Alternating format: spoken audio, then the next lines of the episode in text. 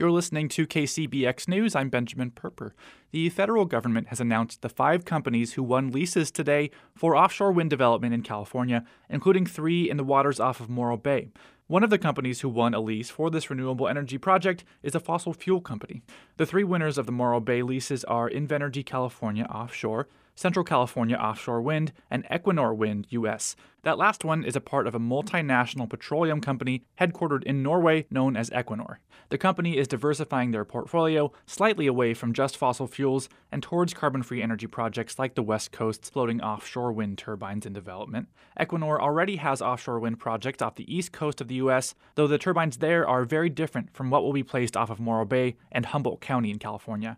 It likely sounds alarming to environmentalists and renewable energy advocates to have a multi-billion dollar international oil refining company enter this space.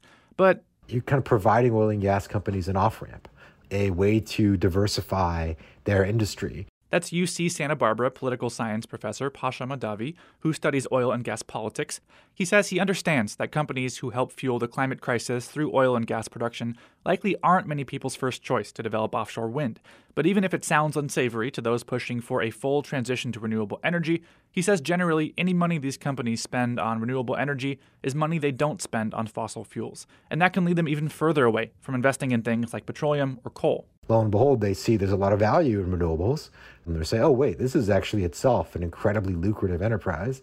And not only that, the industry is very well positioned to succeed in it. Another concern with an international oil company entering this space is that they could choose not to use local labor in Slow or Humboldt counties. However, the federal government is including incentives to do so in the lease sales, and Madavi says there are other market incentives to use local labor that simply make it cheaper to do so.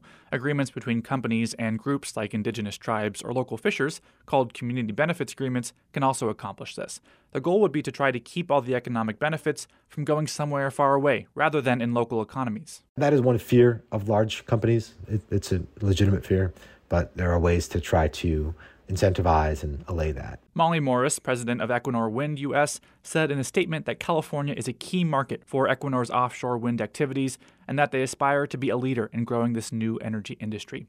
Morris said, quote, offshore wind on the West Coast could help achieve the state's clean energy goals, bolster renewable energy sources, and create new jobs and investments in California, end quote.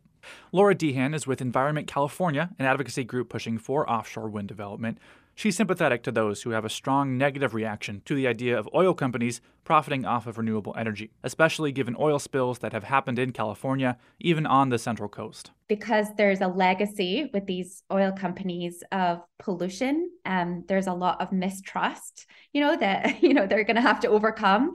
Um, and so that's just a reality, right? If these are companies that have polluted our air and our water and harmed our wildlife, we're going to have to re- build, build trust if they're going to be tackling this new solution. Deehan says there is a clear shared interest here, and that she hopes that with vigilance from groups like hers, oil companies who enter renewable energy spaces can be held accountable. We aren't out of the woods yet, I would say, and we've definitely got to still um, stay vigilant, you know, to make sure that we're standing up to Um, to the fossil fuel interests who are still profiting a lot from business as usual right now, and um, and have every interest to to stay keep us dependent on fossil fuels for as long as they can. Um, so we'll be we'll be doing that as well. Deehan says she's excited. There's so much interest and money going into offshore wind in California.